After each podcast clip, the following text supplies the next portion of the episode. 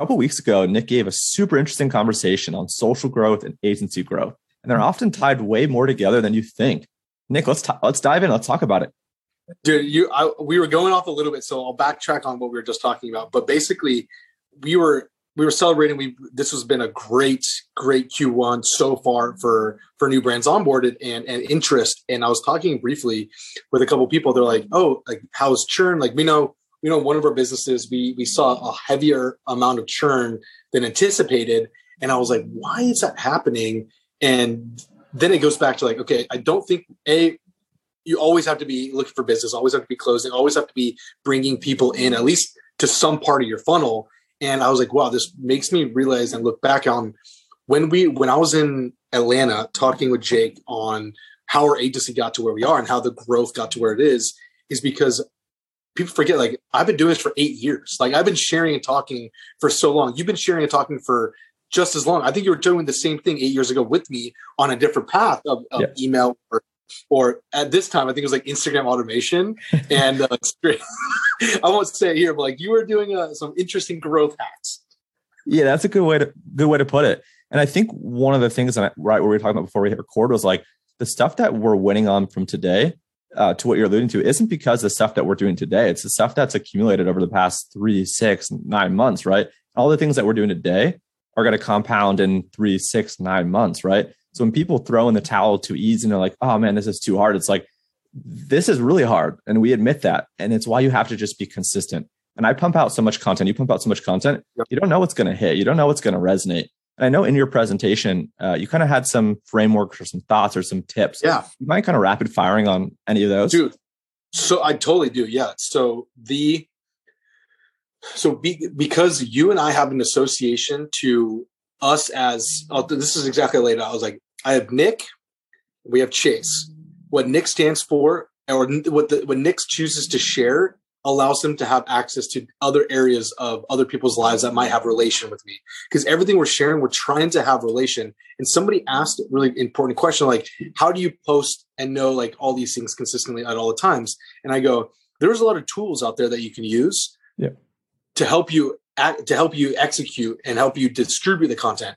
But there's no tools that automate the engagement uh, or no tools that automate like actually talking with the community. That's the part you can't automate. You can automate the messages going out, but how you and I use social is like this is our our way of like throwing up flares and being like, hey, what is someone going to resonate with? You, for instance, perfect example. You talking about Baby Shay, or talking about what you are doing as like a new father in this space. You're starting to speak into other business owners that have children or going on that journey with you that was something we never talked about before. Myself, I have two French bulldogs that I'm obsessed with. I want other people to to to talk about my, their pets or animals. That gives me another attachment to them. So th- when you have like that baseline of core of like people who just enjoy Chase for his for for Chase, people who enjoy Nick for just Nick, then it leads us in the second layer, which is we have our structure right? Structure is the agency. We can talk about the brands that we have. We can talk about the services we provide. So we'll go on that another layer. So then you have Chase at structured going email, SMS, retention. Shaq at structured goes acquisition, search, content. So that gives us three other now pillars that we can go into. Then you look at it again, you go, cool. Now Chase has um, his newsletter and the courses and founder. Nick has course, founder, event. So then you have like these layers and layers of things that we go into, and we're not even getting into the interests that you and I have.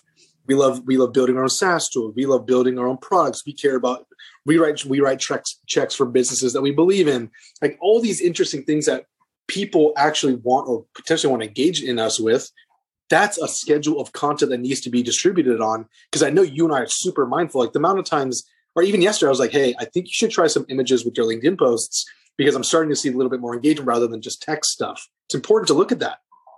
Yeah, and I don't know if this was intentional or unintentional for you. I know for me it was kind of unintentional, but I've I've always been Chase the email marketer, and then you know Boundless Labs in the past, and now Structured is a beneficiary of it, right? It's never yeah. been Chase plus Structured or Chase plus Boundless. So I've always preferred to build kind of as you know an industry or kind of a topic. And I think the same as to you. I think you're obviously a little bit more tied to Nick and Structured Social and Nick and Geek Out and Nick and Konstant Kreative yeah. um, than I am. But like you're still more known as like Nick the paid social, Nick the creative guy than the agency guy. And I think at least in my mind, that's allowed us to be successful because when people engage and retweet us and share and connect with us, they don't see us as competition, right? We are so openly and freely sharing that we we kind of invite collaboration with quote unquote our competitors. Have you, when you think about yourself and your content, was that something that was like strategic or was that kind of just a byproduct of just being so open and whether people use us or not, as long as you're bettering and kind of educating, that's really checking the box for your goals? I think it started a little bit, and it was tough because listen, for, for how good it's been for me personally, it wasn't always amazing for everybody. I remember at Common Thread, Taylor and I had a discussion, and he was like, "Is it Nick? Is it Nick with Common Thread, or is it Common Thread's Nick?" And I go, I, I think it's Nick with Common Thread. So like I, it, at a time when it wasn't my company, wasn't my team. Yes, I was providing business. Yes, I was getting the name out. Yes, I was getting people to hear about me. But there was this pull back and forth, like who are like are you doing this for you or are you doing this for the overall growth of the company? And at times it's both but it also does serve me right? Like you know yeah. what it does for your brand. I know what it does for my brand. But i was i was really conscious of this because you log on to social and you you're not looking to like i'm not looking to engage with igloo. Like i don't want igloo to message me and be like yo like talk to me.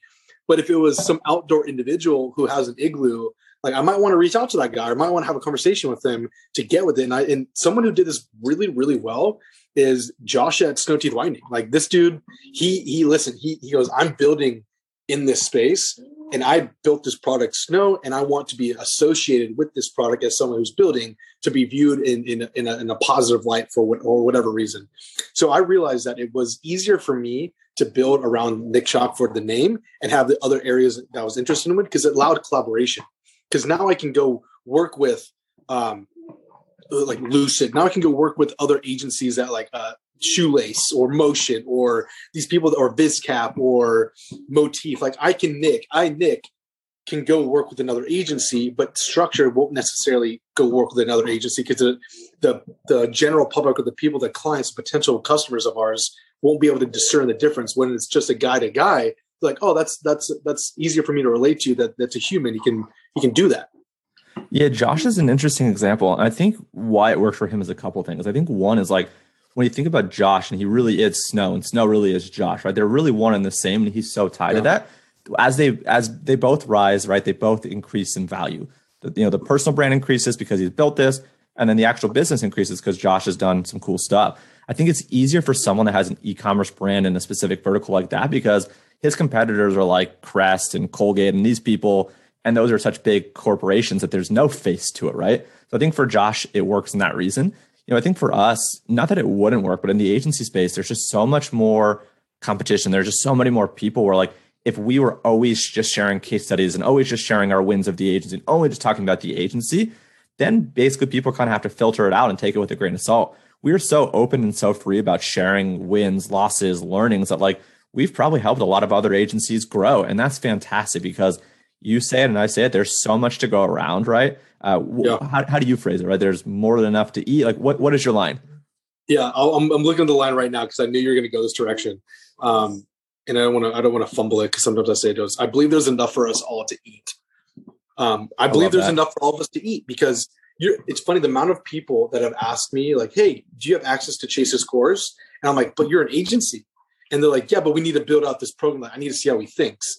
Dude, that that is that's what people don't really realize is that we've created things in the space. And yes we're charging for it because i think it's important to do that. But we in, you can speak a little bit more specifically because you probably get this often. I'm I, i've received messages on like hey thank you very much for giving me insights into how your team potentially operates. I'm using some of these documents or these sops or these frameworks or thought processes to teach my team on it. And we're just building everybody else around it. So i think it's just important to continue to do that always yeah, and I think it's important too, like to know like what's your goal. Like I think for for us, like we've always wanted to better others, and it's like we're we're kind of constrained by our own talent, our own time, and our own resources. But if we're able to give to others and they're able to build, and that feedback loop comes in, I think that's actually probably one of the most interesting things lately. Is the more that we share, the more openly that we share, and we're not always right. Right? There's obviously times we're right. There's obviously times we're wrong. But the more willing we are to share, the more willing people are to share with us. Right? So I might post an email marketing tip about, hey, I've noticed when you do this on the subject line, this is actually really interesting. I might have 100 people that then go try that. And 90 of them might say, dude, this crushed. Now I know, man, at scale, these raw results are repeatable. Or I might do something like, hey, go change the from name to this. And then 100 people might try it and 90 be like, dude, this was way different than you said. It's like, all right, well, maybe this is like an isolated case of success. So I think that's been like one of the coolest byproducts of us just openly sharing is that like when we say something, people want to act on it and our data then gets better and their data gets better because they're seeing what we're doing, we're seeing what they're doing. And that's really the benefits of having an agency is just the access to the data and the information. It's so powerful. You're so right on this. And I think people get scared. And I talked about this in the agency. I keep ref- referring back to this because it's more what happens, but it's not agency specific. But building in public has been a game changer for for our businesses. I mean, dude, we're looking down the path of like doubling growth again for the third or fourth year straight. Like that, like we've in the arguably the hardest time for businesses to grow or, or people to find find success. Like we're continually and consistently doing this. And I take it back to like you can't break the moat that is Chase and Nick, that is structured and constant, that is like these things that we're building. And it allows and something that I learned and someone told me is like we don't have a work for us link on our page. And the amount of times, and that's why you created your job board because you're like, dude, I am sharing so much and we're doing millions and millions of impressions across all platforms. Yeah. Somebody somewhere is going to see this that goes like i want to be a part of that and that happens all the time we don't have a link or a way for them to get into involved in this and it seems like more and more people want to at least at least from from our personal experiences they want to be a part of what we're building or part of about what we've talked about. And then they're they'll elect into it. And it was a message i left with our with our monday morning meeting today. I was like dude we are we are on a rocket ship. We have consistently grown consistently onboarded both partners and employees and teammates. And if so it might not be for you. Like some yeah. people might not be you it could happen right?